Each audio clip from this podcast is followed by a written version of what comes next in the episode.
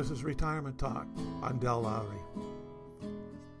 Three months in Paris, three months in Prague, three months in Rio de Janeiro, four months in Tuscany, three months in New England.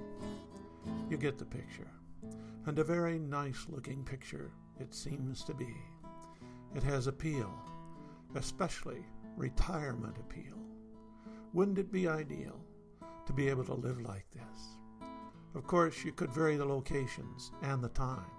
You might prefer a year or two in each one of these places, long enough to learn the language, long enough to develop a sense of place or belonging. Now, this is a retirement.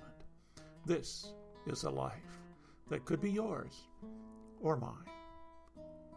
A few years ago, I came across an article about folks aged 71 and 68 who sold their house, sold their worldly possessions, and bought a ticket to ride. They decided to live house free during their retirement years. No limit was mentioned concerning how long they intended to keep up this style of living. They have already been at it over two years and as excited now as the day they left home. They live on a budget of about $6,000 per month. They live very well, varying their moves from rather expensive locales to those that are much less expensive. It is possible to find these things out and to actually do it. You might balance a stay in Paris with a stay just north of Puerto Vallarta, or a stay in London with a stay in Colombia or Thailand. They claim that the budget is plenty adequate and that one could have a similar experience with less. Of particular interest to me was their use of ships to connect continents. They relied on repositioning voyages as a means of travel.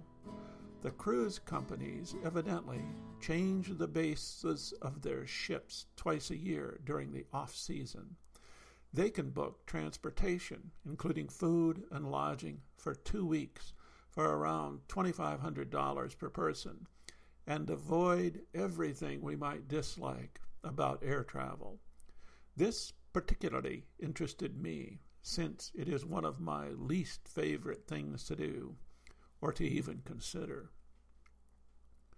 These people love the idea of experiencing something new and different on a daily basis without need to rush.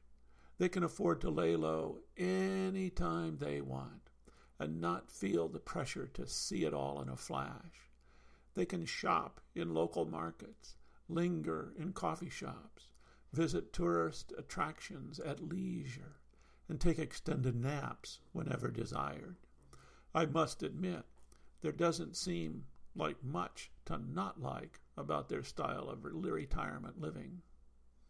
They broke the news to their kids slowly and carefully until they came on board with the concept. They held a garage sale. They rented a storage unit for things they wanted to keep. They sold the house and car. They took their laptops and cell phones and headed out of town. She wrote an article about their adventure, and it was published by the Wall Street Journal. She now has a book deal that's to be published in 2014. They have a website, homefreeadventures.com.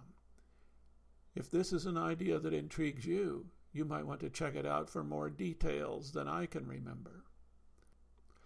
Now, I wrote all of the above over four years ago. Since then, their travels and adventures have only increased. Check out their website for stories and information. They're still on the move. In previous podcasts, I have talked about some of my friends from Alaska who sold everything they owned and then rented everything they needed. They were retired around age 70.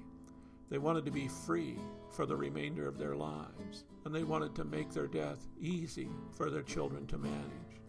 They sold their house, furniture, tools, knickknacks, and anything they could not carry in their minivan they even threw away all of their old photos, unless they were very special pictures with people in them.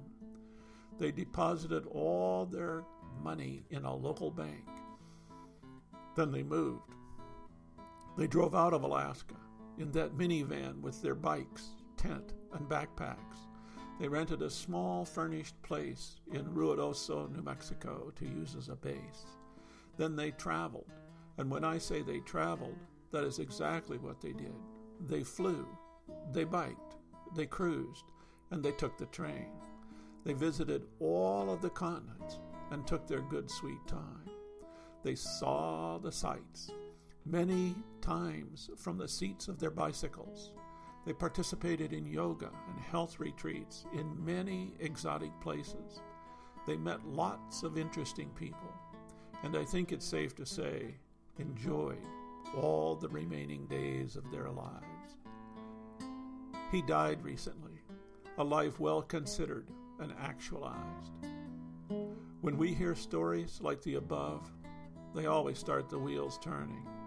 Would that be a better way to live than the way we have chosen? Should we follow suit? It is very tempting. What do you think? More of my thoughts in this direction on the next podcast. This is Retirement Talk. If you have questions, comments, or suggestions, contact Del at retirementtalk.org. You can rate review this podcast on iTunes or wherever you get your podcasts.